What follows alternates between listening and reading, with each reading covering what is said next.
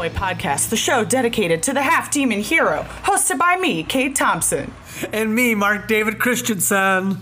Yeah! Yeah. And today we have like the most awesome, coolest guest in the world, Omar Najam. He's a writer, he's a director. You can see him on TBD Bites, El Rey Nation, and on the El Rey Network, and listen to him on the podcast. Thank you for questing. Woo! What's up, you What's two and everyone? I was I did a pretty uh, morning zoo DJ in a way. You really did.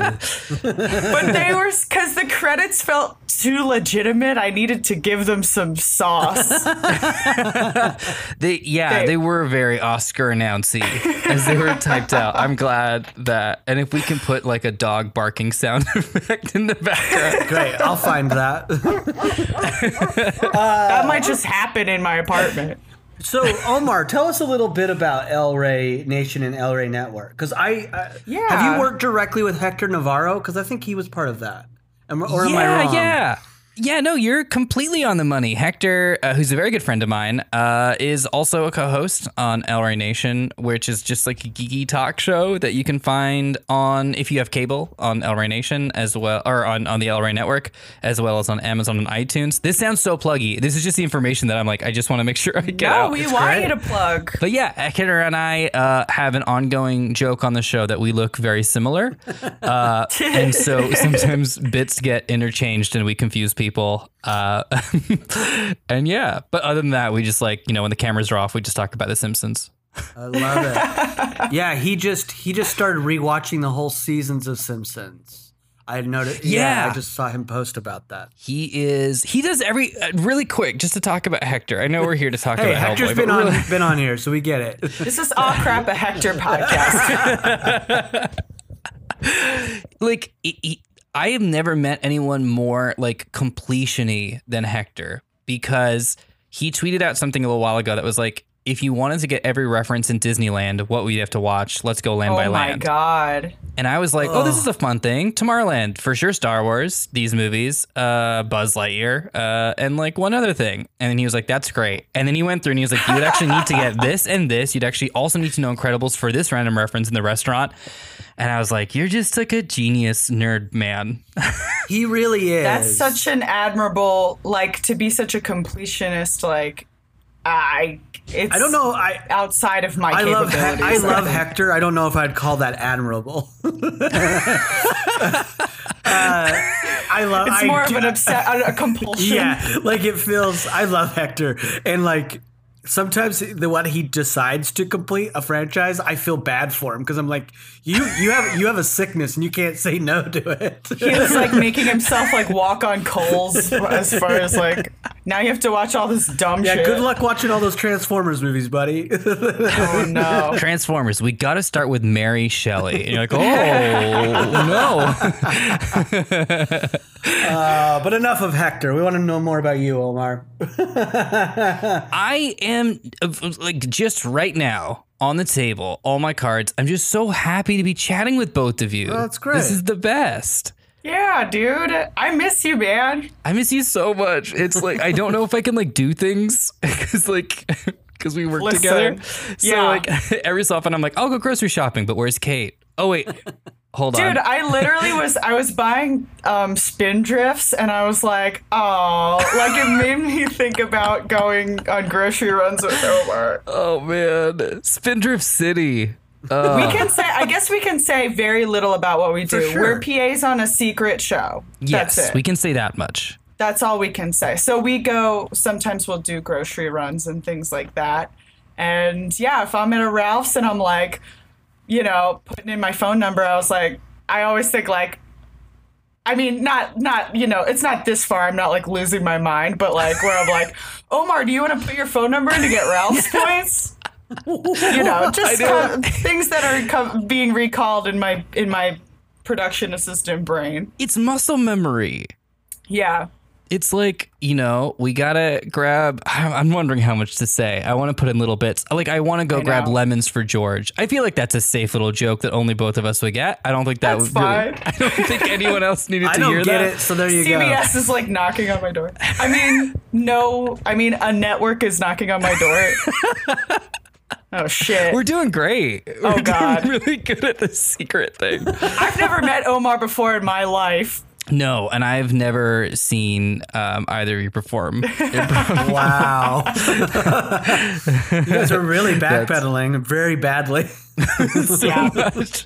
What? Uh, how's the? How? Yeah, I don't even know. How, I don't mean, even know. during these crazy times, though, how have you been, Omar? I- hanging in. It's all heartbreaking and terrible. Uh, Yeah. To be completely honest, it's like every morning you wake up and it is like a new brand of a nightmare. And it doesn't have to be. That's the worst part, I think, for me. Um, but in terms of my own personal stuff, I feel like everyone's working on things, doing stuff, reading things. Uh, just being a nerd really made us prepared for quarantine a little bit. I think Right? you're right. like, I was like, I guess I'll just go back and read all the comics now. I 100% agree with you. I like uh, I've realized through quarantine that like everybody's talked about stir craziness and I Mm-hmm. sadly have not experienced it, but I think it's because I am very comfortable with my fiance and the time we spend together. It's great. And like just being able to sit and like read something or be by myself, I'm like, I'm fine with it. Right, right, right. there's a bunch of stories that I can read and entertain myself. Like, and I, I don't know, and I've saved a bit of money on not going out.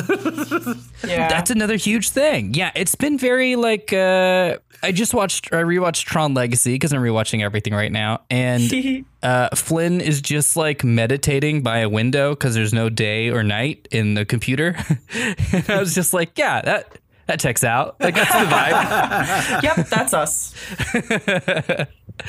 oh, Omar, I also wanted to ask you can you talk a little bit about Thank You for Questing too? Oh yeah, absolutely. It's a very fun podcast. Play. It's a it's an improvised RPG podcast. Oh, yeah. So we've got no book.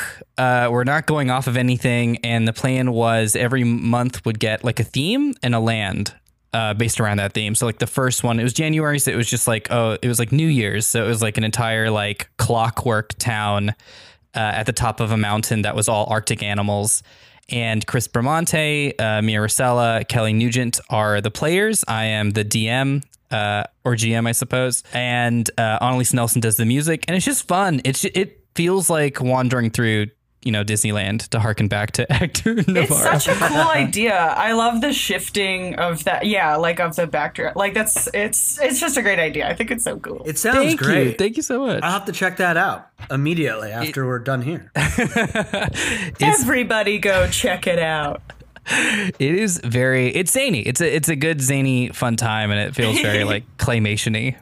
Oh, you're selling me, so that's great. Selling me. All right. Well, I want to know, uh, Omar, a little bit about like what's your history with comic books. Start like wh- when? How long have you been re- reading comic books? Was it from a young age or whatever? Just your history with it. Yeah, I was thinking about this, uh, and I realized the first comic I ever got was from a hotel. Weird. That's funny. so my, my folks are British, and so when they moved to the U.S., they were like, "We got to drive all the time because we don't get to see this stuff in England." And so, like vacations were like we had to go on trips, and we went to this one hotel, and they were like, "Oh, if you have kids, we give out free comics." And it was like I, I'm pretty sure it was either a Wonder Twins comic or it was like two kids meet the Wonder Twins. And it wasn't a Wonder Twins comic. It was their comic, like, I don't know, uh, Kevin and Nancy meet the Wonder Twins. I would love that the Wonder Twins are like backstory, like background story for Kevin and Nancy. it's just like a giraffe and like a bucket of water. And they're just like, oh, kids, what's up? What's up? Oh, They have like a totally normal day, and then they're like, "Oh, there's the Wonder Twins. Oh, cool." How's it going? And they're just at Ralph's. Yeah. And they're like, who's who wants to enter their points to save 20 cents on gas? Um so I read that comic like nonstop because it's all we had in the car for entertainment. And so I just kept going back and like reading it. And that kind of like planted the bug a little bit. And then in uh, high school, I went to my first comic book convention, and just because my friend Sauber was really bored in chemistry class and was like, "Hey, I'm going to go to WonderCon in San Francisco. Do you want to go?" And so my brother and I went, and it was just like the greatest thing. I feel like going to a convention is such a great way to get into comics because you see all of it. Yeah. That's jumping in the deep end. Right. You're just you're in it. You're just launched into a haunted house, and you're like, So you better like ghosts, and you're like, I love them. I love that. And That's so, awesome. Do you remember was- anything from like what stood out as on that first WonderCon experience? Yes, actually. So we were um, shuttled in by stormtroopers, which I still think is a little too creepy for me. It's a little, it's a little authoritarian. Yeah. They're like right this way, and I'm like, no, I've seen the movies. I'm not part of the Rebel Alliance. I don't want. I don't want. The, do you have? Is there staff? Um, but it was uh, I the first purchase for one dollar. I bought an Evil Dead poster. Sick. that someone was just like getting rid of. And Awesome. it, my dreams had already come true the first two minutes of this convention. You were like, well, that was a successful con. yeah, I was like, a job well done. We can go. we took a two hour bus ride to San Francisco. Then I, I saw, I was searching through a bin, and I don't think I had purchased a comic before. And I saw the Uncanny X Men cover, Death to All Mutants, I think, where it's like all they're all just blasted into skeletons. yes. Cool. And I just saw the cover and I was like, what could this be? Yeah. Because like clearly the X Men still are around, so how is this possible? And then from there, it was just like I just bought them, and I bought like I think the first fifty issues of Cable that day. I love It cost me all Cable's of like very cool looking. she's got that glowy eye. Yeah. Yeah. And that It was just Big ass guns. does he have an M on his face as well as Bishop? I forget. I thought it was just I think Bishop. you're right. It might just be Bishop. Cable might have not gotten that mark. Okay. Sorry, I that was a weird deviation. Anywho's. yeah, no, that's a good no. I think that's a good point, and I feel like I mean that has to come up in subtext, but at some point Bishop should just be like, "Look, I got the M, you didn't. I hate you." I hate you. I feel like that's deserved. Like, yeah, why didn't you get the mark, you asshole? uh, so then from there because i didn't have like a lot of like disposable income i for me like spending a dollar on an evil dead poster was like cashing out i was like scrooge mcduck Right. in my brain but a the local library the san jose public library system was run by nerds and so there was just like every comic you could ever want uh, The in the best. library Amazing. so That's amazing. Yeah. So what are your The library's so it essential. is I love it. And now with the digital age, hoopla, we we praise it every Hoopla Digital, my favorite c- company. I don't know. they yeah i think so right Hoopla needs Yeah. to sponsor us. I'm just saying. I put out the good word of Hoopla, that's for sure. We're expecting that check. What was your um like Hellboy background? Like if you had any, you, You know what? also it's Yeah. not a necessity. this oh my gosh this is bonkers this all ties in i swear this is like not planned um so my I went for all like the very like standard stuff in terms of like like like that first day at WonderCon. I was just like, I gotta gobble up all the things. Death of Superman. This is probably going to be worth a lot. It's not. Um, Right. and, and so I like just like you know collected like all these like you know classic Batman stories and stuff.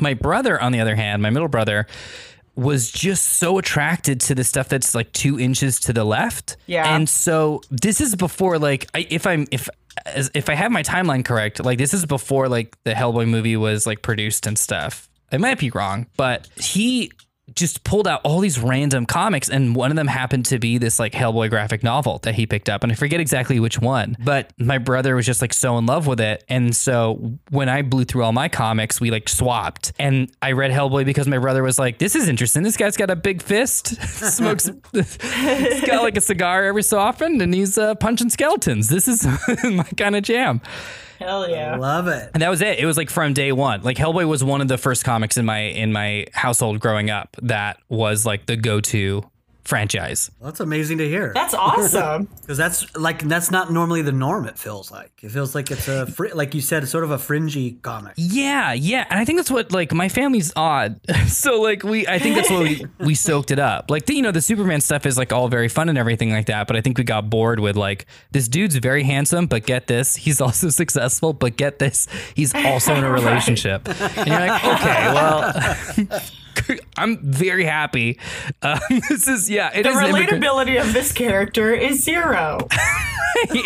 He's just a good dude, and his villains like are they also good people that they have to navigate? No, they're just like legit horrible. Okay, well that's pretty straightforward. Yeah. Whereas like Hellboy seemed like something to like sink our teeth into, Yeah. and there was something so great, and also like the world of Hellboy is like our world in a way. Like there's like Baba Yaga running around, and that's a real like tail. So Yeah. I don't know. There was something else to that where it was like you know like Brainiac. It's like I can't look up a history book and be like, oh yeah, Brainiac. This the old Right. history of Brainiac. So yeah, we just we loved it. Um, and we and then the, you know the movies came out, which we ate alive and quoted uh, incessantly, and just had a great time. That's awesome. that. That's amazing. Uh, before we move on to the story, I want. What are your other like top three comic books of all time? I love. Oh man, what a question! I started to answer and then I freaked myself out. Duh, okay, so maybe not all time. Be like just ones that come to mind sure. that you enjoy. Right. Let me see Top if I. three of all time is so much pressure. I got them. I got them ready to go. Just kidding. I don't. I sure wouldn't. I can't even think of three comics right now. I'm like, I don't know.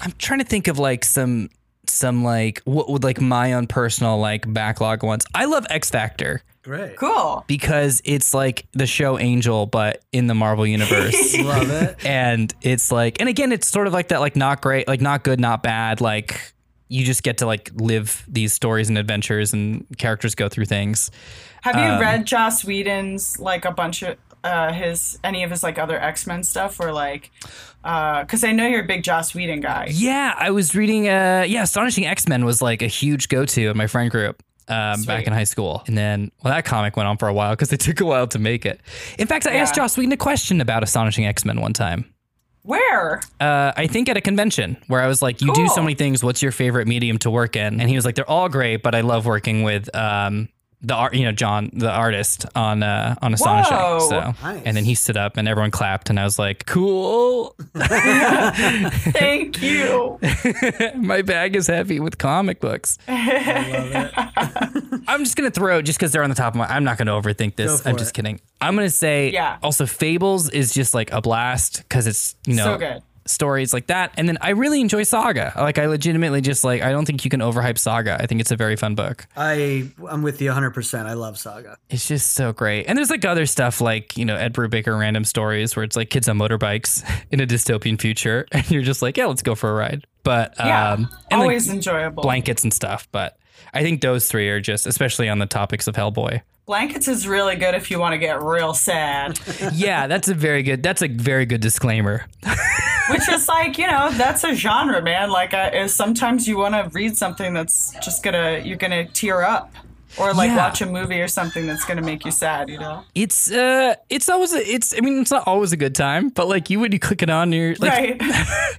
Like for me, It's like an big experience. fish. Yeah, you're just like, all right, let's do it. Hopefully, no one's coming into the living room for the next two hours. Don't look at me. But how about both of you?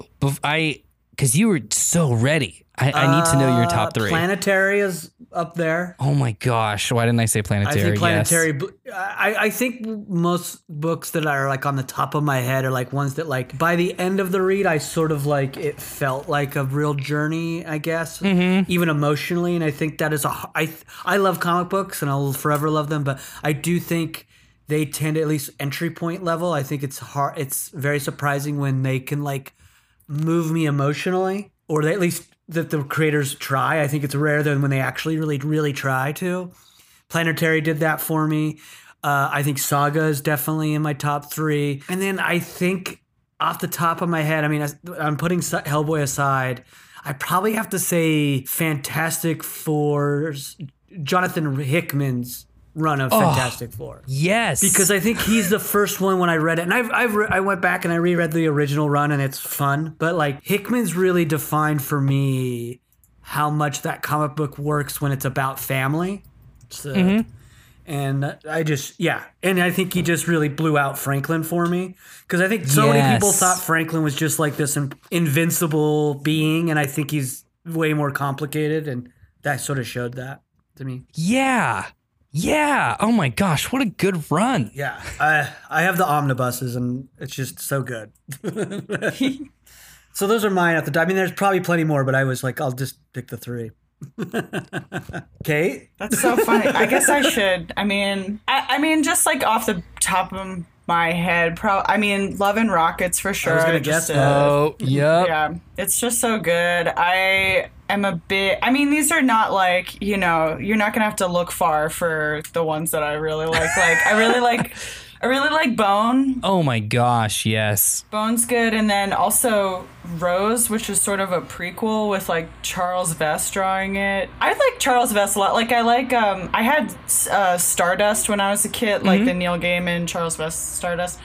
And I remember at f- like the art growing on me. At first, I was like, "This is crazy looking. Like his noses are so flat and crazy. Like the just the way that he drew like facial features with these like big big chins and like I was like I've never seen anybody draw like this. I guess it's sort of like a nod to like I don't even know what you would call that style, like a almost like a twenties deco style, I guess. Oh, sure, sure, yeah. Like vaguely, I, I don't know, man. I'm talking out of my ass No, right pointy, now. but- pointy nosy. yeah, pointy, pointy, Pointy nosy nosy art? style. Yeah. But I love how he like draws dragons and shit. I think it's just cool. Uh, yeah, that's. I, I guess that's what comes to mind off the top of my head. I mean, I'm also liking Harrow County right now, which is like a scary witch kind of a comic. Yeah. It's real fun and yeah, yeah, that's like that's pretty much what comes to my brain. I mean, Hellboy, dude, I fucking love Hellboy so much. Oh, I didn't. Um, I think I probably have told you this, Omar, before, but I didn't start reading Hellboy until I Dave asked me to do this podcast. Oh, really? So, yeah, so no pressure on having any Hellboy background knowledge because I'm reading all this shit for the first time. Which the bonkers? Uh, Dan, I don't know if you heard this story, but Kate and I were like working together for like maybe two months, and then uh, Kate, you mentioned the podcast, and I didn't connect the dots because I listened to the podcast, and I was just like, Yeah, he was like, "Oh, I've heard that." It was because of your pin. You have like a Hellboy pin on your bag. And so I was like, oh, yeah, hell yeah, Hellboy. And then you're like, yeah, I've got this podcast. And I was like, that's so funny. Two Hellboy podcasts. there is another one. There's Hellboy Book Club too. yeah, like they do their research. Oh, that sounds like a lot of work. Yeah, Hey, if you love doing we're it, la- lazy reacting to it. lazy reacting. We're we're just part of the podcast noise out in there in the world. It's fine. I read comics like I watch sports where I'm just like, oh, yeah, good. Yeah, Love it. you're not like yeah, you're not like dying for yeah. So here's the how they like. I'm just like, did they they got the ball? nice, all right. That's probably It's- the healthiest way to approach any fandom that I've ever heard. Yeah, well done. I just enjoy it. Did they beat Thanos? Oh, not in this one. Oh, shoot. Hope they do Oh, next dang. time. yeah. Oh, they Well, did. yeah. Oh, bless. I love it. I love that lack of aggro anger that sometimes comes with fandom of anything like that, I guess. It's very healthy and I like it a lot. I, I I even still have that aggro. Like I weirdly, this is a tangent, but recently was watching this behind the scenes about Rise of the Skywalker Mm-hmm. making, and I just got so aggravated by it that I just started texting a friend like about like all my opinions of Star Wars again. I think you're and I was just you're like, more of like a passionate dude than like a you're not like you wouldn't be like if I was like, "Oh, I never saw like or I never read any peripheral Star Wars stuff." You wouldn't be like, "What? You're totally missing out. What are you stupid?" no. like you would never be like, you know, belittling somebody for not being super like being like you don't know who Salacious Crumb is like you know what I mean I, I would be like I the think Crux that's of where the Star aggro- Wars universe. if I if I ever do that, please uh, You don't. discard me forever. You don't. I think you both are. I think you're passionate about it in a way that's completely like lacking any judgment for somebody for who is maybe has not been introduced to something or whatever. I get it. I Know would what I like to toss two pieces of coal into the fire really quickly, inspired by what you just said, Kate. One is um, I just want to mention I saw this video on Twitter. Uh, I think it was originally a TikTok about how if you if you move all the titles of the Star Wars movies, it makes a lot more sense. I saw this. that I, I like. I, What is it? I have to go changed like my it. mind. Like, I'm, and by that I don't mean like a decision. I mean like in my head uh, now I have different titles for the movies That's so because I was like, Phantom Menace does make sense. like you're right. That is yeah. That is it. Uh, I'll send it to you, Kate, because it's like I a gotta watch it. big old breakdown. Yeah, it's really the second- interesting. Yeah, because it's just like yeah, good, good. No disagreements per se. this all kind of makes sense. Although like Empire has to be called Empire because it's like I you know you can't separate Yeah. those titles. I feel like the first ones, those are the ones I was like, eh. Yeah, the prequel stuff, right? Yeah, like well, the prequel stuff I feel like you can shuffle around and they'll make more sense. I think the Mm-hmm. originals, I'm like, yeah, leave those alone. right, yeah. Because New Hope, you're just like, yeah, I mean, it just checks out. Ben Kenobi's just like, oh, thank God. All right, fine. I can finally talk to you about the lightsaber.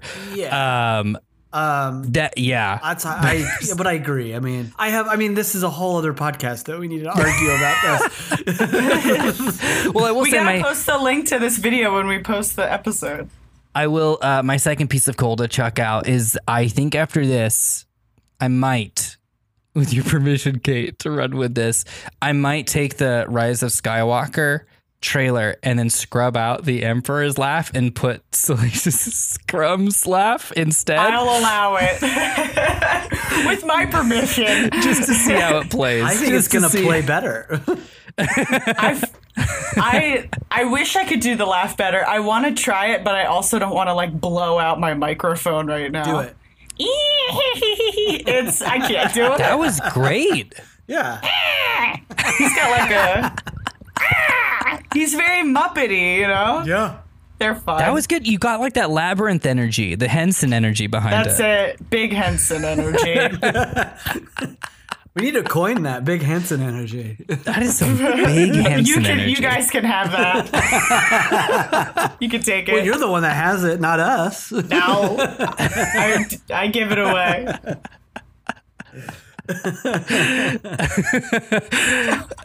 you wanted the big Henson energy? Take it. Well, off of that big Henson energy, I think that's a good transition into this story because as puppets, uh, It does. So- yeah. take it over, Kate. Let's walk through the story. Yeah. The the Vampire of Prague. The Vampire of Prague. And so this one was written by Mike Mignola, uh, but it was illustrated by P. Craig Russell, colored by Lovern Kinzer- Kindzierski. Lovern Kindzierski. Uh, lettered by Galen Showman, edited by Scott Allie. Boo, he's bad. Uh, yeah, originally published in uh, Hellboy Volume 7, The Troll Witch and Others. That was in October 2007. yeah, and it's, I mean, we'll just hop right into it. It's, I, I feel bad, Omar, getting you on a sh- on an issue that's not drawn by Mignola, but I feel like you've already read some, so you're you're acquainted with the cool, Yeah. cool art. I also just remembered a ridiculous story that I'm going to share really quickly because I started saying Yeah. it. I'm just going to get out of my system. I I just remembered we had to take a philosophy class senior year uh, in high school, and we all hated it. And so I hope this doesn't get back to that teacher, but uh, it was just like a, a weird.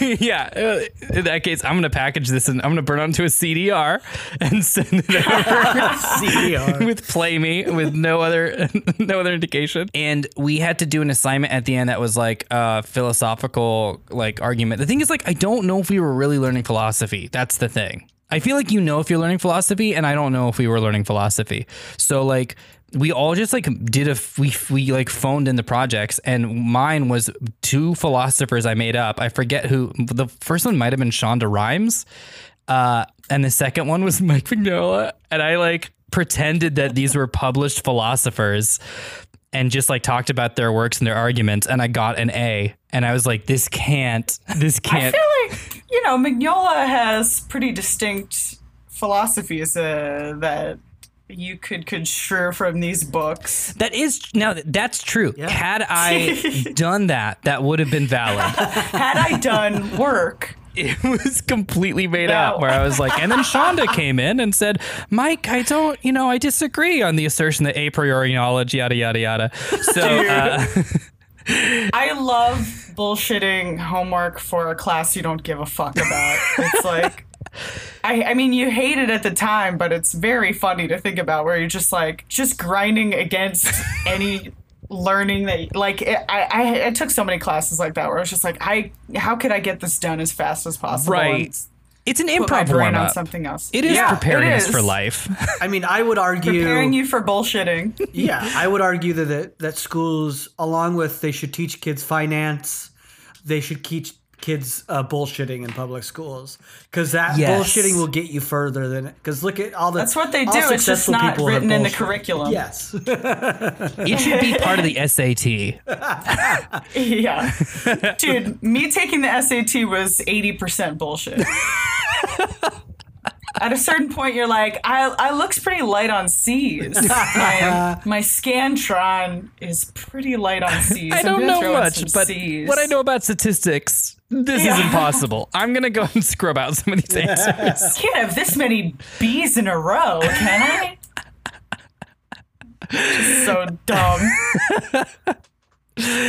oh, man. Sorry. Anyway, I Um, completely derailed. no, I was you're jumping into totally page one, but. I love it. It's great. I know this is another, but we do have a Mignola cover here that we have, Oh, yes, that's true. That's true. which is and an introduction. I think what's really interesting too here is Mignola mentions that he. I- Well, I'll just read it.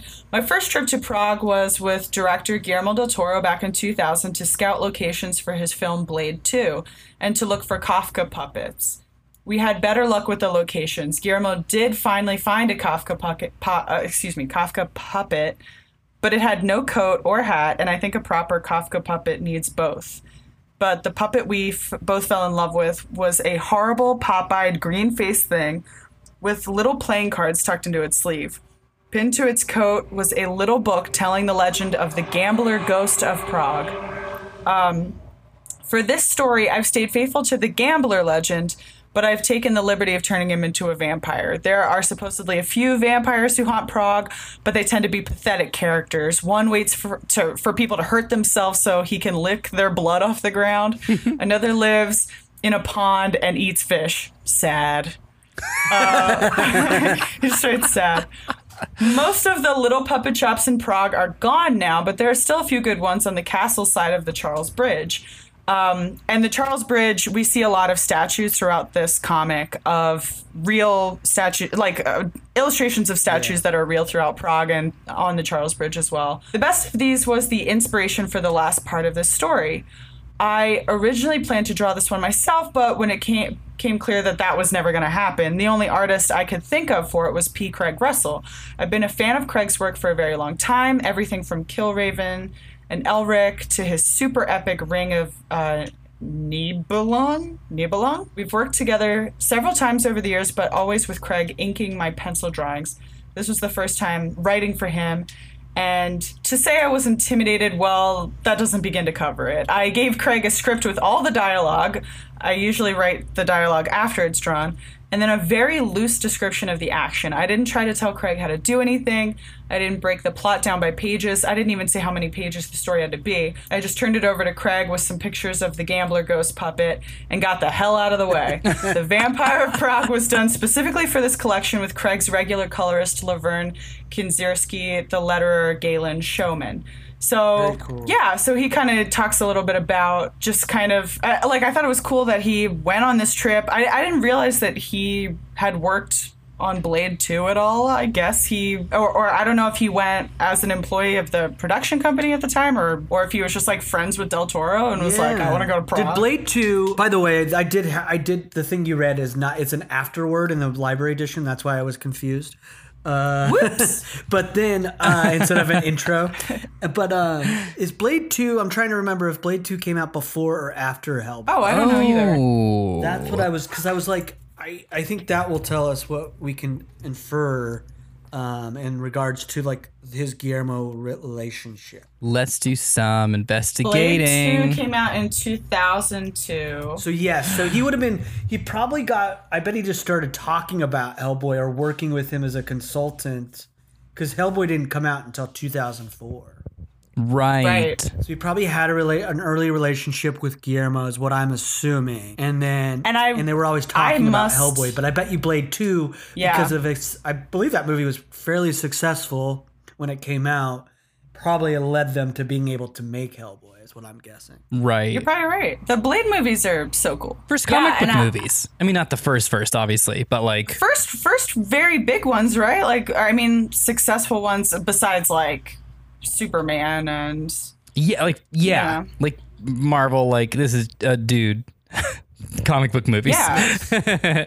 yeah, I don't think people give Blade the credit sometimes. I, I mean, maybe now I think people are like have recognized it, but Yes. Yeah. It's so I would good. agree. I mean, I'm not I'm not in love with them, but I do Mm-hmm. but I think I don't I, I but I don't have I couldn't talk shit on him is what I'm saying. right. I think the first Right. Blade movie is so fun. It is very fun. I would agree. Oh man. and there I- are redeeming things about I like the Wesley ones. Snipes. Yeah, I think he's good. Whoa, I whoa. think he's a good action star. yeah, totally. And I'm very excited that Marvel's going to revamp it with uh I, I always mess up his first name cuz I'm horrible. Uh Oh, I didn't know they were revamping. It. Oh it. yeah, they've announced already. M- Masharla, Masha, how do you say it, guys? Oh, Mar- Mar- uh, Mahershala, Mahershala Ali. Yeah, he's supposed to be the Yes. new Yes. Blade, which is Yeah, Uh, That's I'm awesome. creaming over it. I'm a creep. That he's was screaming. they like because they announced it Dave's at last coming about Comic Con, right? Yeah, along was- with their big. Like, he came and like showed up. That was such like a I've never seen anything just tossed out and to like a crowd and then just like they like got into a van and drove off because it was like and by the way a blade movie's coming out we're like what and they're like anyway we gotta go we got to we got some other stuff we're doing Well, and, see like, you later. Yeah, and it's just like it's only gonna like we're just like chomping at the bit to see what they do it's gonna be so good He's gonna be so good. mm-hmm. yeah. I I just hope. I I I mean, they haven't. I don't think they have a script or anything of like that. But I'm just. I like hearing who they get to direct and all those projects. So Yeah. wait to hear all that. Did you? Did anybody watch the second season of Ramy? I haven't yet, unfortunately, because I He's I need to really finish. good in it. oh yeah He's like, the, he's he's really oh, good. Oh, that's good. He's awesome. I need. I mean, he's just so good. He just mm-hmm. elevates stuff that he's in. Oh, I 100. percent It's the only reason I watched Green Book is because he's a good actor. Still haven't, still haven't caught You're not that. missing anything. Yeah. Move on. Th- we this episode is such a we are on tangent. Yeah, we're on Tangent Town. we're in Tangent Town. Well, Okay, let's, let's get back on. Uh, you know, speaking Let's of look at the speaking comic. of uh, green books, there's nothing. Uh, there's nothing green about Mignola and his great cover. Sure. yeah. real experienced uh I'm a segue king, thank you. It is yeah it's a great cover Yeah, it's very creepy. Kinda like look at it. Yeah, it's so like um it reminds me a lot of Goldeneye, like the statue stuff in Goldeneye. I love that when he goes to like that when he gets put in the helicopter. That Mm-hmm, sequence, totally. Yep. Also, re- yeah. Oh my gosh, I do not mean to tangent one more time. This this thought will not go that You're much that that far, that far. Don't give Bond like an escape route. I mean, for us, like you know, give Bond an escape route because we want to see it. But like, if you're a Bond villain, like they put them in the helicopter and they're like, and in a minute it'll eject and explode, and it's like you Right. know that he'll get out. Yeah, Yeah. Like He needs 58 seconds to escape. yeah, like you know that this they'll do it. So I don't know. It's the best. It's an efficiency problem, but it's not my money, so you know it's fine. You know, do it. I'm gonna double down on this on this tangent. Uh, I would love to see the idea that you justify them doing that because the villain is secretly like in love with Bond, and he always, even though even though he wants to kill him for his own like grander purpose, but he secretly loves him, so therefore he always gives him an out. You both seen that Miike Snow music video, right? Oh, for Genghis Khan. yes, great music video. Yeah. That's it. You're totally right. That is it. Where it's just like, I just love to watch you dance. Kate, if I you haven't appreciate seen that. that. you got to watch it. I will. It is. It is. It's like it is like the subtext of every Bond film. Like really. yeah, you're completely correct. yeah, but yeah, I love I love this cover. I it, it I like that it just has this gothic, creepy feeling. These giant dolls, statues. Mm-hmm. Yeah. I think the extra thing that makes it really haunting is like there's giant like blocks, letter blocks. So it's sort of yeah, childish. those are so odd. Yeah. Yeah.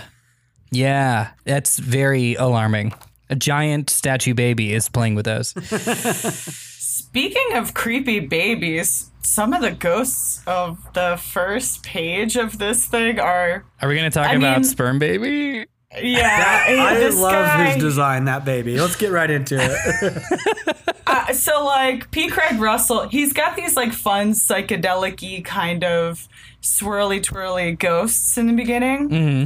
Very interesting to look at. A lot of like sword stabbing. I don't. I would assume this nun holding a frog with a sword through her throat has some actual uh, lore behind her. I couldn't find. I, I mean, I did a two second Google and couldn't find anything right away, but pretty cool, striking visuals there. Basically, it's like, hey, at, at night in Prague, all these ghosts come out, and you get some pretty sweet visuals of like, yeah, they're just haunting the streets. yeah. And there's a really fun one of a ghost holding uh, some scissors who is literally cutting the border between mm-hmm. two panels. And yeah, it's it's very cool. The baby, I don't know what's up with this. I mean, and let's can we talk about the real quick the I mean, I love the baby one. There's some he's I just like his he looks almost like he belongs in a Dr. Seuss book in a weird like Yes. if Dr. Seuss did a really creepy book. Like the baby that saved trees. And you're like, yeah, good baby. yeah. I think the creepiest one is is this baller, a ballerina, I'm assuming, or a woman in a dress with creepy feet and then holding a condom. Yeah. Whatever happened to that lady that caused her death, it's Here's the thing: is I think the swordplay, and I, I maybe I'm wrong on this. It implies to me that like, because the I think the majority of people that stick around or like mythology wise ghosts, the reason ghosts are around is because they have unfinished business, and it's mm-hmm. sort of implying that being murdered or having an unlike, like not justice to your death has kept mm-hmm. everybody like lingering, and that's sort of what I'm picking up off this. I could be wrong. Yeah, yeah. Because also, like our scissor friend, and if it turns out this person did bad stuff, then they're no longer our friend. So I actually disavow that term. Is like, i guess, sleeping with the fishes. In, Yes, right. yeah. that's a great. I love that catch. Love it. that is cool. And then the fish themselves get little ghosts, which is like very great because it's like the moment, I guess. It's like a cat. It's like yeah, there's like that sense of injustice or tragedy or evil is what's trapped, and that's mm-hmm. the ghost, which is great. That's super neat. Yeah, and then there's like this bishop just rising up from the street. You're like, I don't want to know more. yeah, I don't even want to. Yeah. I've seen enough here. Thank you. Let's- And then you, yeah, I love these awesome puppet depictions of some of the same figures too, like implying that like the lore of like people know about these ghosts. People in Prague are like, yeah, these are part of like uh, the city's culture, and uh, it's really it's cool. just like, oh, scissor guy. Yeah, Scissor we guy know about shows scissor up. guy. yeah. I was there when we we sunk him in the river. that was on us. That's a, it's a fun tale that we did. It's a fun crime that we all did, unless he deserved We it. get a In which nice case, foreshadowing of oh yeah, then he had a comment. but it's also capital punishments. I don't know. This is actually yeah. This is like Really- yeah, I confusing. agree. Lot to tackle. I love that there's one of them in that fourth panel on the first page that's just completely engulfed in flames. It's just like, oh man, that guy got burned alive. Yeah.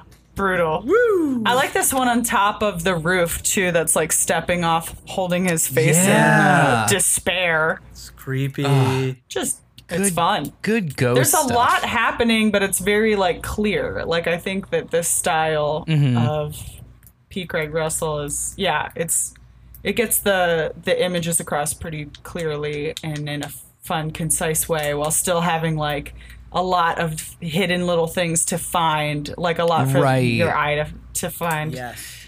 Uh, yeah. Like even in the, it shows you like this professor of occult studies, like the decor, the ornamentation on the furniture in his office or whatever is just you. Like you want to look at that for like a full I minute, really do. Yeah, there's like a taxidermied beast with multiple mouths right? that you get like that's in your like peripheral vision.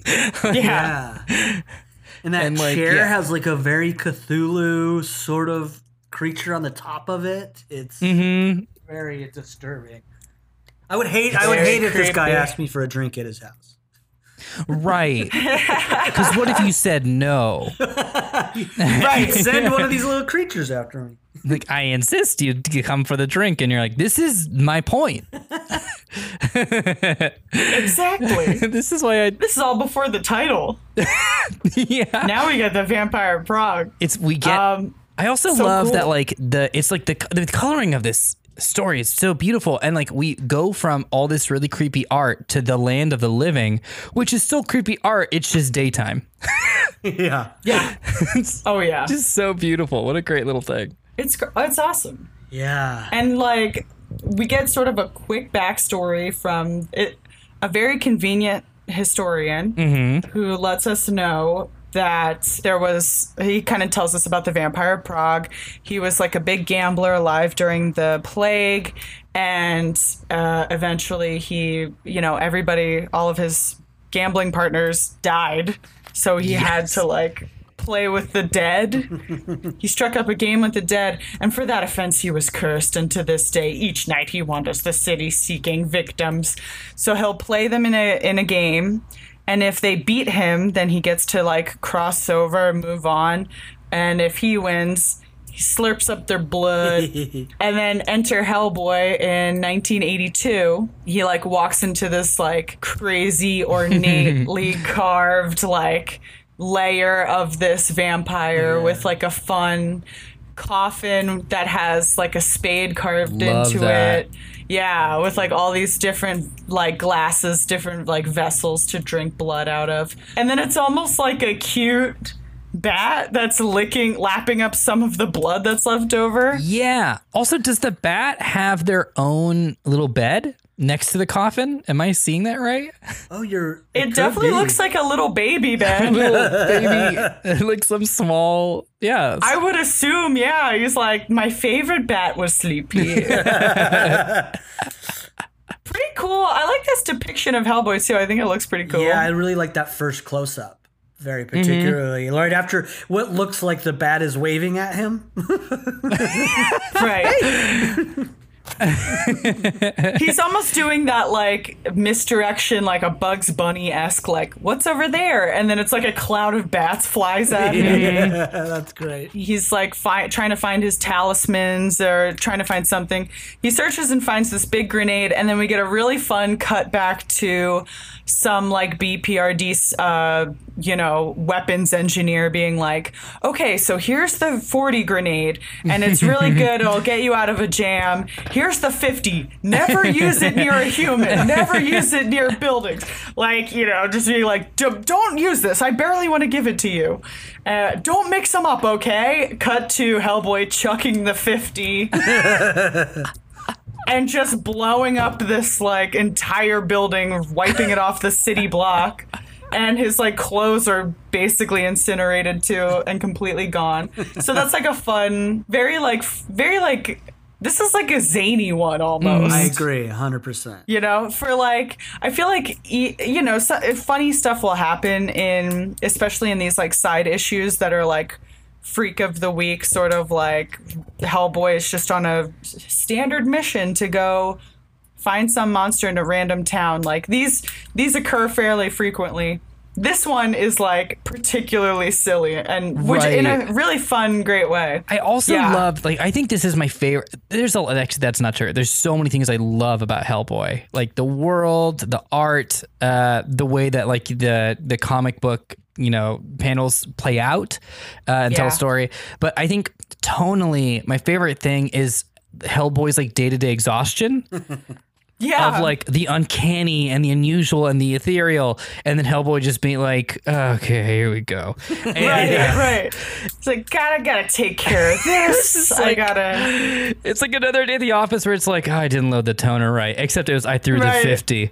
And yeah. it's like so relatable in the context of vampires. It's so That's the great. perfect analogy, dude. Where yeah, I like, love that. That's right.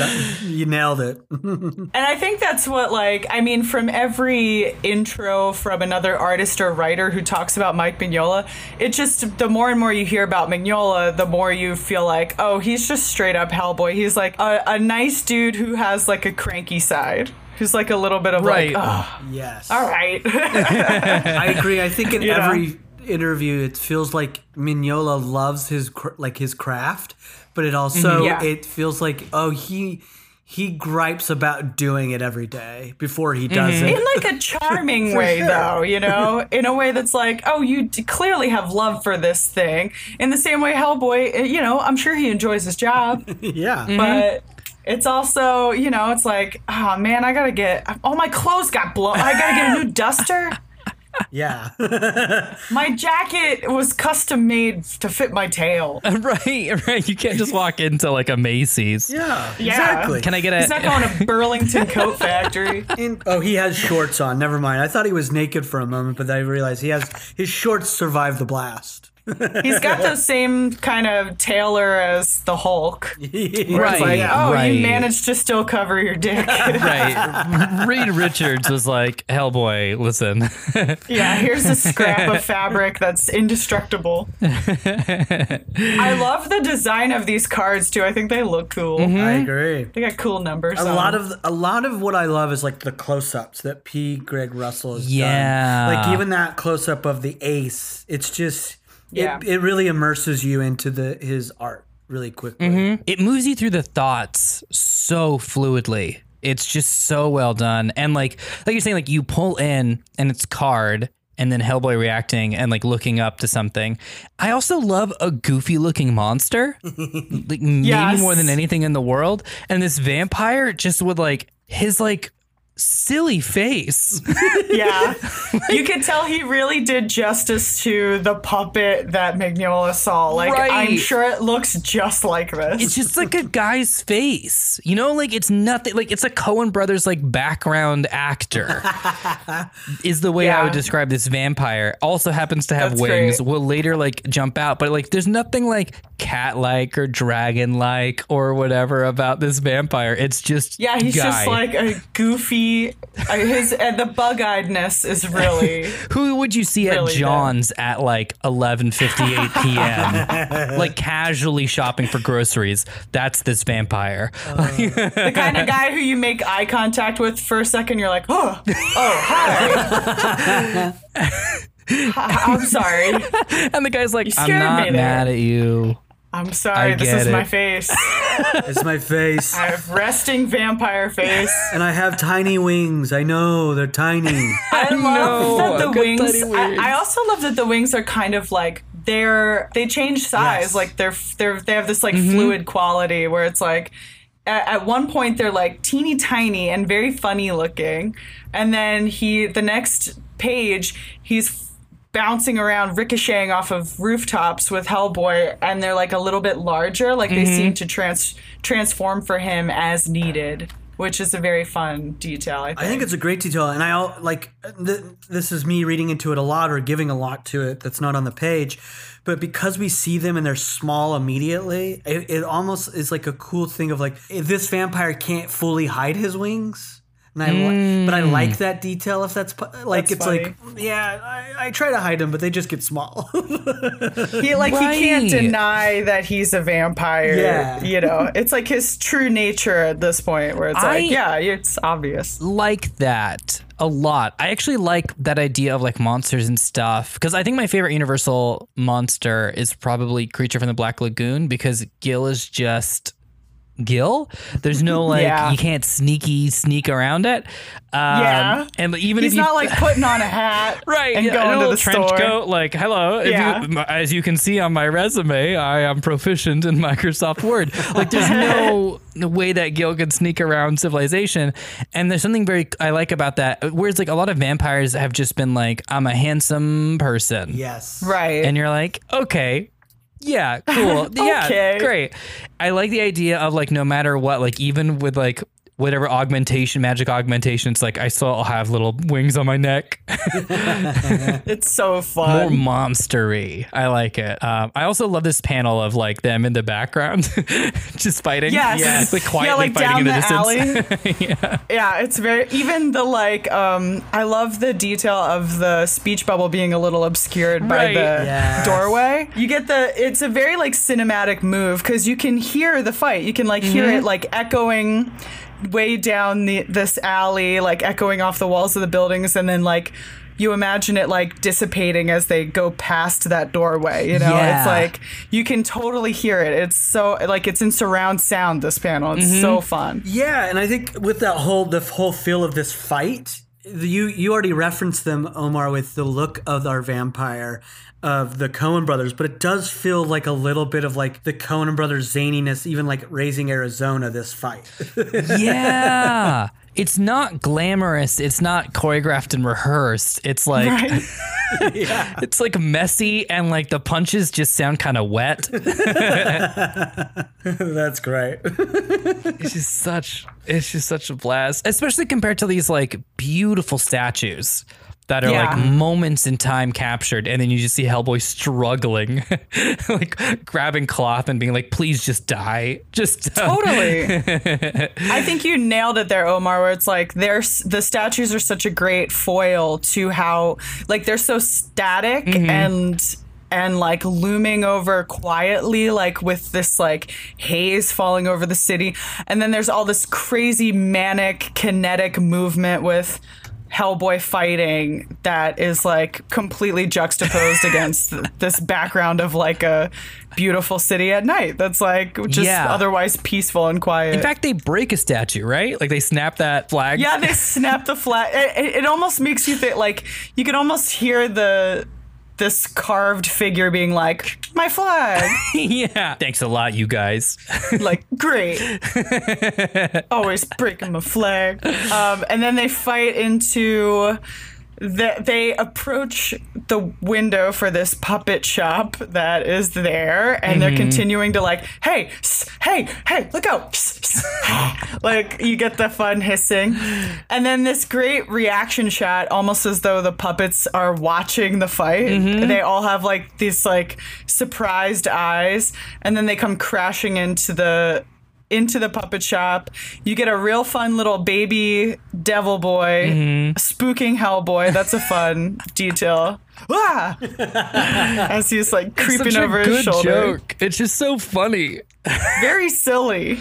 just hellboy actually getting scared by a little hellboy Hellboy grabs a pane of glass and slices off the vampire's head, completely beheading him. and his head goes like donk, donk, donk, and like falls down. One of the little puppets drops teeny tiny little cards, and then Hellboy holds them in his right hand of doom, mm-hmm. and they look even smaller, which is just like, and he's just like, ooh, He's got a hand, know. and it's just like you can't even read it.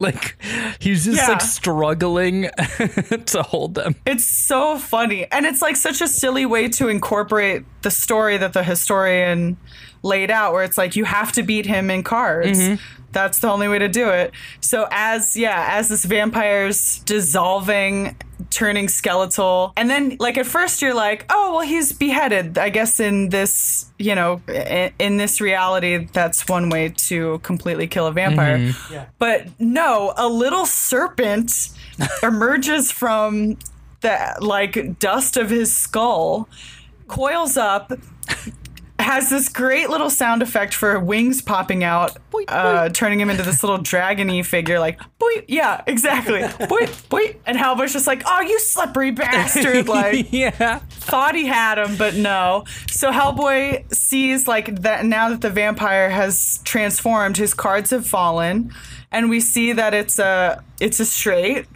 You know, it's a like a small straight here with the with the spades, and Hellboy's like, "Ha, full house, dumbass!" Screams it. So you don't know. You know, it's a combination of things that this vampire dies from. His his curse is fulfilled mm-hmm. by Hellboy beating him with the in the hand of cards, and then also he has his body has been destroyed and then of course the sun's rising mm-hmm. clanging and binging and bonging and he finally is hit by a ray of sun smacks into something explodes into dust and we kind of zoom back like we zoom out to see that it's a statue of jesus that's on this bridge Well, it's the first image too that uh, the comic, the story starts with, and that silhouette. Right, we saw this silhouetted against the like the night sky in the beginning, and now we see as the sun's rising with these beautiful like angelic rays coming over the statue of Jesus. Hellboy tosses the cards into the into the river. There you go. like job done. Um, so yeah, super fun little, just like one encapsulated story that is yeah zany as hell. It like one of the is. cartoonier issues for sure especially like we've had a couple of like short little like bprd shorts that feel like very silly mm-hmm. like this but it's it's fun. It's like a fun sigh of relief against the main story of hellboy that's happening which is like becoming more and more serious and more and more like world ending sort of storylines are starting to get pulled together so it is nice to be like flashback to the 80s when Hellboy was just having fun on the job. Uh, yeah. yeah. I love the, the the page before the last. Looking at it as we reread it again, everything about this, the colors, the rhythm, the idea that he has a weird close up of this this this this rooster and it says cockadoodle doo, the bong bong, and the, Yeah. like the colors of the circles. It almost feels like intentional or not intentional. It it feels like a full like homage to, in a weird sense, to Looney Tunes. A hundred percent. oh, yeah. Exactly what I was thinking. It's so like Porky Pig just pops out. Yeah. like he's literally telling us without introducing Porky Pig, saying, "That's all, folks. It's the end." it's zany as hell. but it works, even though it's zany and different. Like you said, it works. I think Oh, yeah. something I really like, and I, I feel like Guillermo del Toro does this uh like a lot, but you also kind of see it in like David Lynch stuff, and then like you know to s- scoot over to poetry, I feel like Sylvia Plath like drops this every so often, not every so often in like every poem, but like the everyday stuff is actually the weird stuff. So you spend all this time with this like creepy, smoky, gothic fight. And these like puppets that are maybe real, like clearly they're just getting tangled up because of strings, but like I don't know, man. Like that dude with the scissors is really hanging on tight. And then when Oh, yeah. we get to the daytime, which is supposed to be safe and quote unquote normal, it's like a cartoon. It's like so odd and ridiculous, and like it's more uncanny. And I just really like that. I just really like this. Like the scariest panel for me is this rooster popping up this like buggy eyes, just like A screaming. full, at you get a full blown cockadoodle doo. and who knows how long that cockadoodle doo goes because it leaves the mm-hmm. page. yeah. Yeah. like what a nightmare. Like the daytime seems horrible. Right. Prague is a weird place. Very weird. Have you guys ever been to Prague? I've Not never yet. been. Me neither. Yeah. Me neither.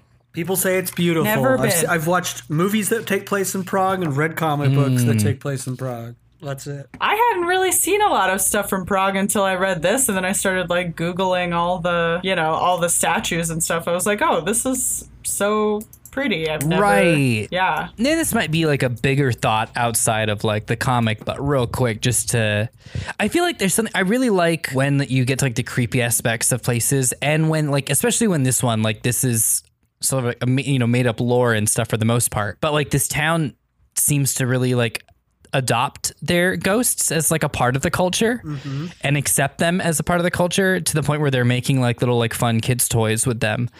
I feel like the like we need to do that a little bit more in the US. In the 90s had like during the X-Files height we had sort of that where we're like, oh, Mothman, and everyone knew Mothman, mm-hmm. Yeah. and we were like, lo- and like I feel like you know Bigfoot and stuff is a great example. We're just like, we love the Bigfoot. I feel like there's something where if we had more creepy stuff, because when it's Halloween time and we get to all live in our little Hellboy week, it's such a blast. Like we have such a good time. It's so like weird and eerie and you know Buffy esque. I don't know. I just feel like if more small towns had that without having like you know like racist implications and like you know Lovecraft County stuff Yeah. involved, and it's more of like oh these are the puppets of the five ghosts that live in town. If I like you know you went to like some Oregon place and they had that, I'd be like I love it here. Yeah, I agree. And those things are just it's it just makes I think yeah, you're right. I think that's like a bigger problem in general is just like like sort of smaller like cultural things of like areas get lo- have been lost a lot of times over time. right. I don't know I, I don't know how to better articulate how you said it. No, you're right. It does like it, it does get scrubbed out because that's got to be like a big thing. Whereas like I don't know, you go to like a town like I went to uh, Winchester, Virginia for a film festival, and uh, the hosts there were talking about at the Winchester Book. Uh, Gallery. They, they were talking about how there's everyone has a ghost story because it was such a Civil War town. Like it got like Oh. it changed sides more times than there are days in the Civil War, and so there was just so much going on there that they're just like everyone has seen a ghost. There's like just so much tumultuous history here. And something about that was just like, oh, everyone's in on the ghost stuff. This is cool. I mean, it's terrible that the Civil War happened, but like like it was just something about it that I was like, this is a cool uniting like supernatural thing that you d- like we can't fight or take sides It- on. yeah, I I think in like a mod in the modern world, it's like a rare thing to have just like, oh, a f- town full of people are like, "Yup, this part is haunted, man." Like, yeah. it like preserves a bit i mean you know not to like belittle the origin of the ghost like the like you said like not to like snub my nose at the civil war but it like Yeah. the idea of like a whole town be, being like ghosts are real here it, it like preserves a bit of like magic in it in its own thing Yeah. Yeah. uh, yeah i don't know And it can't be Yeah. shuttled out where we're like, oh, yeah, same in Sacramento. They're like, no, no. Civil War was not fought in Sacramento. So, yeah, there's something about that. And I just like when it's like a part of something. And I just love the fact that, you know, we got to talk about this little story that the stakes are seemingly so low. The, the biggest damage that's done is like a flag, you know, a stick and like a, a shop window yeah and the re- and it's just like this crazy, amazing, huge story, but it's also you know taken care of in the, what seems to be like a matter of an hour.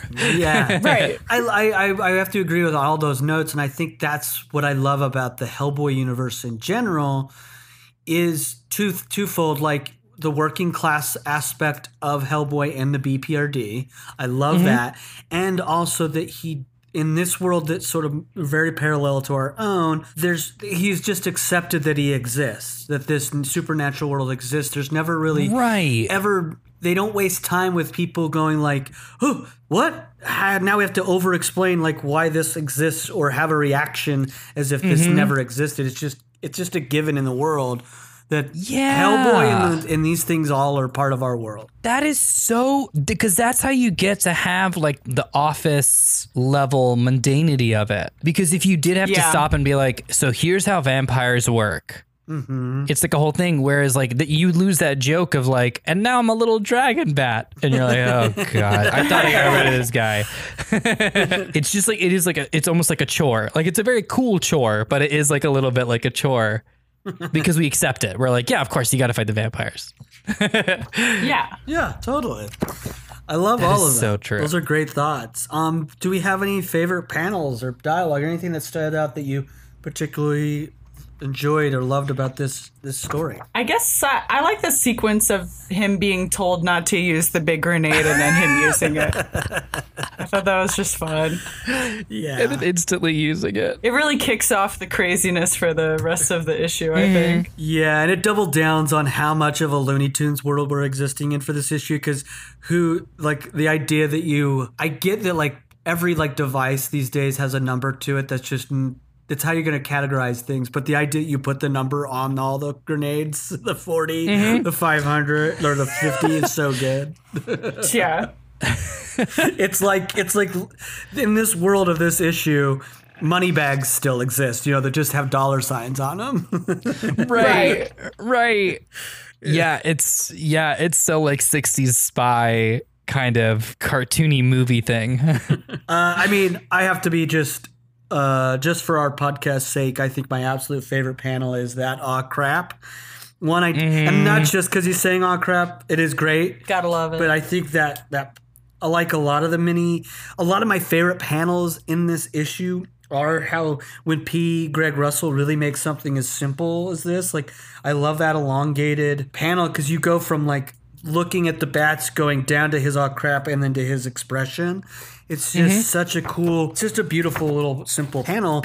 And I think that as well as when we first saw the the pop up snake, when you that when you Yes. see that elongated panel, Yeah. I think with the poink poink with the pops of the wings coming out is so good. it's awesome. and that path too you just get it yeah.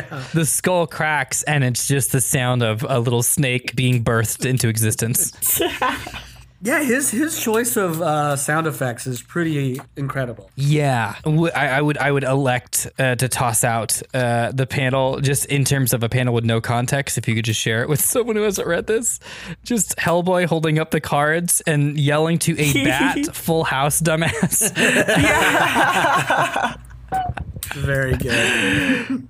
That's an excellent pick. Very good. It's just like what could have led to this. Uh, so good. And it's one of my favorite uses of boom. We've had boom and it's a classic. I love it feels like P. Craig Russell's like, yeah, I read this. Everybody loves the boom, and I'm gonna make the biggest boom possible at this point. Mm, mm-hmm. He came to the table going, I'm gonna outdo every boom. You flip the page and you're like, "Oh, It's it's it's a it's a delightful little read. I love it. Yeah, it was very fun. Cool. That is it for that issue. I mean, unless we have any other final thoughts about it. That's pretty much it. I mean, does it make you think of anything that you would recommend based on this issue? I have some. It could be like anything. Yeah, what, are- what are you thinking? I mean, immediately I have you. sh- If you haven't seen it, uh, hopefully it still holds up. Um, I think it's a very funny movie, um, and uh, is in Bruges. If you've ever seen the movie In Bruges, yeah." it's where I actually really f- found Colin. Uh, is it Colin Farrell? I think he really came into his own in this movie for me. And Brendan Gleeson is always amazing. It's really like Martin Martin McDonagh. I like him as a playwright a lot. Uh, I think Three Billboards has some stuff I like, but then some of it I don't. But in Bruges is really like him at like his peak, and for me, of a as a funny also you know he's sort of crass but also uh, thoughtful writer. And that takes I, I mainly reference it because that movie takes place in in i believe is it is is bruges in prague or near prague or similar to prague? I feel like they're similar and that's why i'm thinking of it I could they could be completely different, but they feel like with a city with a lot of history and ornateness Right. about their architecture. They just it ma- this story makes me think of that movie a lot. I believe it's in Belgium, but it is like very like gothic-y. It's me not. Yeah. You're right, Omar. Yeah, Belgium. Yeah, I think you're right. You are. Oh. You Oh, I got it. lucky. there was a very Wait, good chance dude, that you I was not correct. A big brain. Yeah. As you can tell, I don't know where anything is in the world. Um, We're going to Europe. We're in Europe. and I don't know. Like, I like a good. I like a different vampire story. So I think the other movie reference would be "Let the Right One In," mm-hmm. just because they just they great sort of play with the genre rather than just you know do like as you said, Omar, make everything sort of se- sexy and appealing. Right, right. And this one, it's like you're gonna get attacked by cats. yeah. I always think, I mean, I think of like Shadow of the Vampire with Willem Dafoe, which is basically like, it's like a behind the scenes of Nosferatu, basically, where it's like really silly. But yeah, I think like Willem Dafoe brings like a fun silliness slash like menacing murderous quality to the vampire character when uh it's been a while since i watched it maybe i'll rewatch it i'll do like a i got some homework now It's like yeah, it's like so funny where it's like they actually got a vampire, right? That's the Right. yeah. Yeah.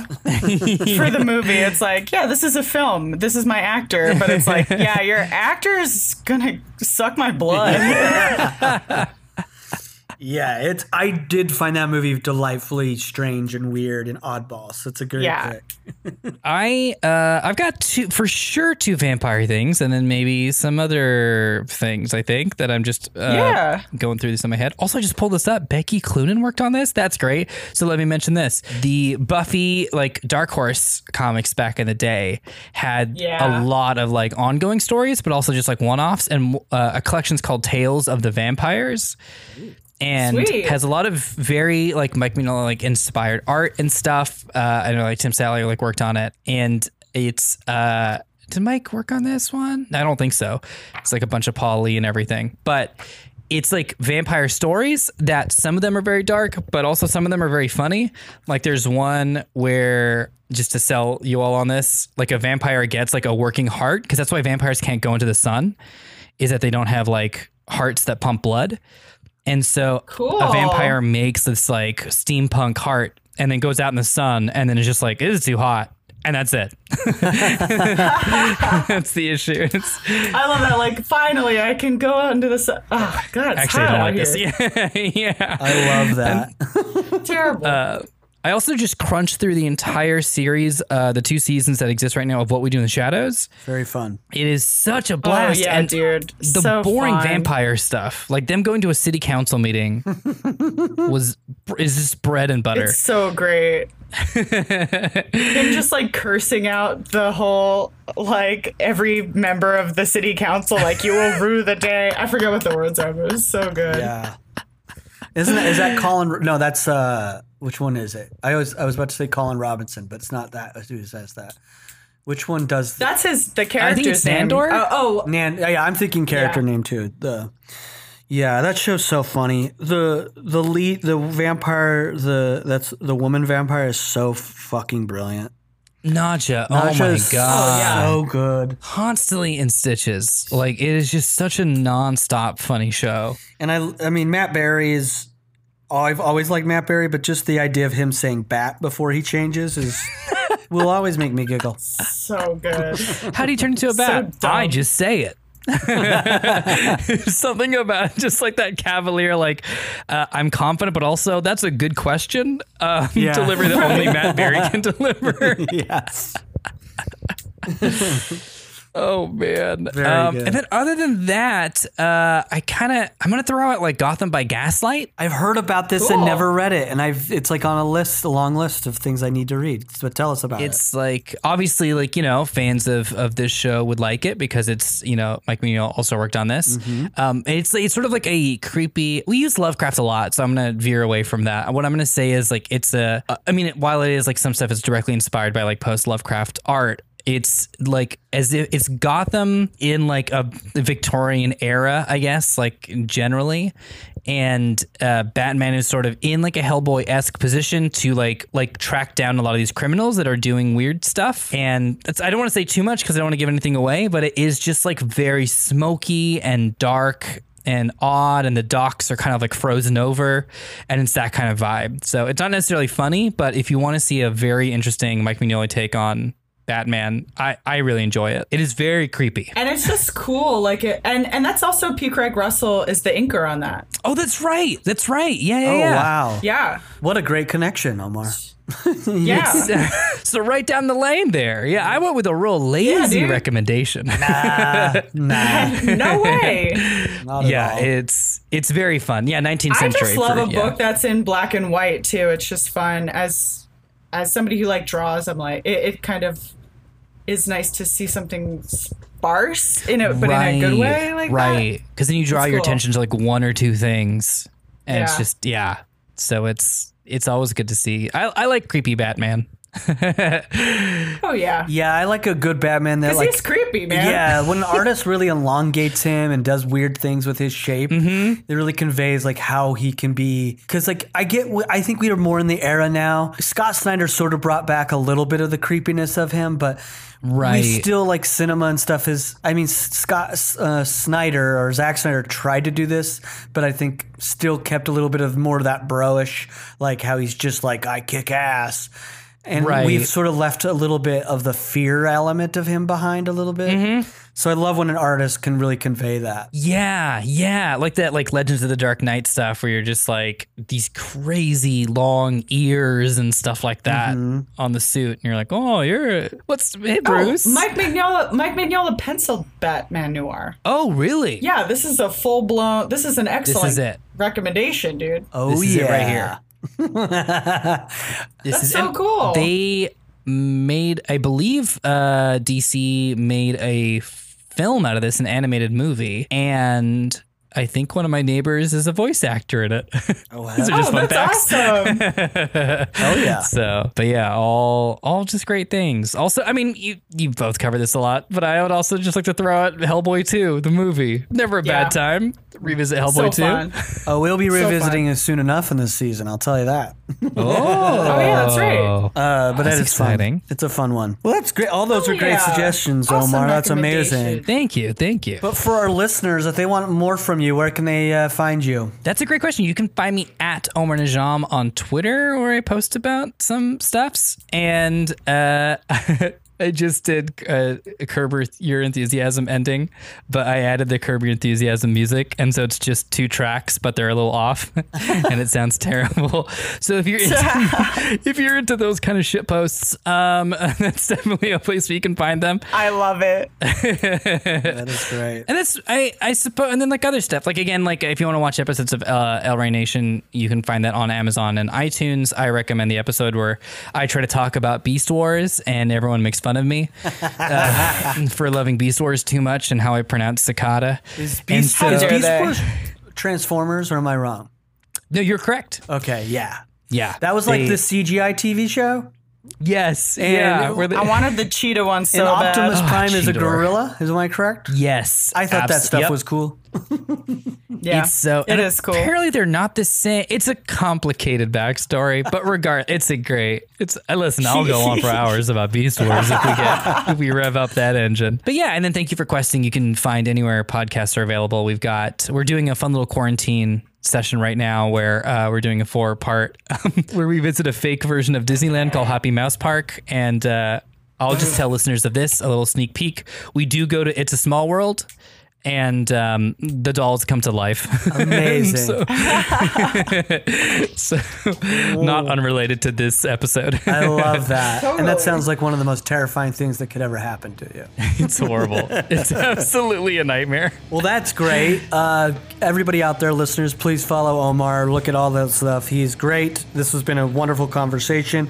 And we want to hear from you out there. If you have any thoughts on the Vampire of Prague or anything we've covered in this episode or in past episodes, you can reach out to us at awcrap at hellboypodcast at gmail.com. And we are on Instagram at awcraphellboy. Aw Crap, a Hellboy podcast, as well as Twitter, Aw Crap Hellboy. And you can please go on to your whatever format you listen to us. Please uh, subscribe, rate, and review. Please go to Apple Podcasts, iTunes, subscribe, rate, and review us there. And if you give us a five star review that starts with the word boom, we will read your review right here on the podcast. We'll praise you. Um, and your- any words that you give us uh, about our podcast with that rating and review, we call that boom reviews. So do that.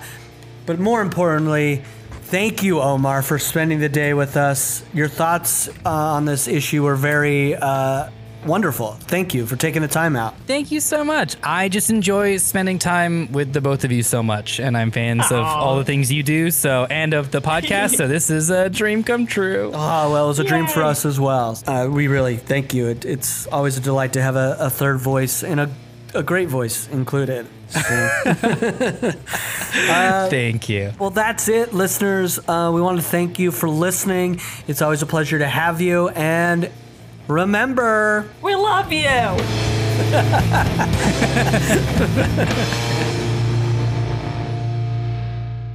That was awesome.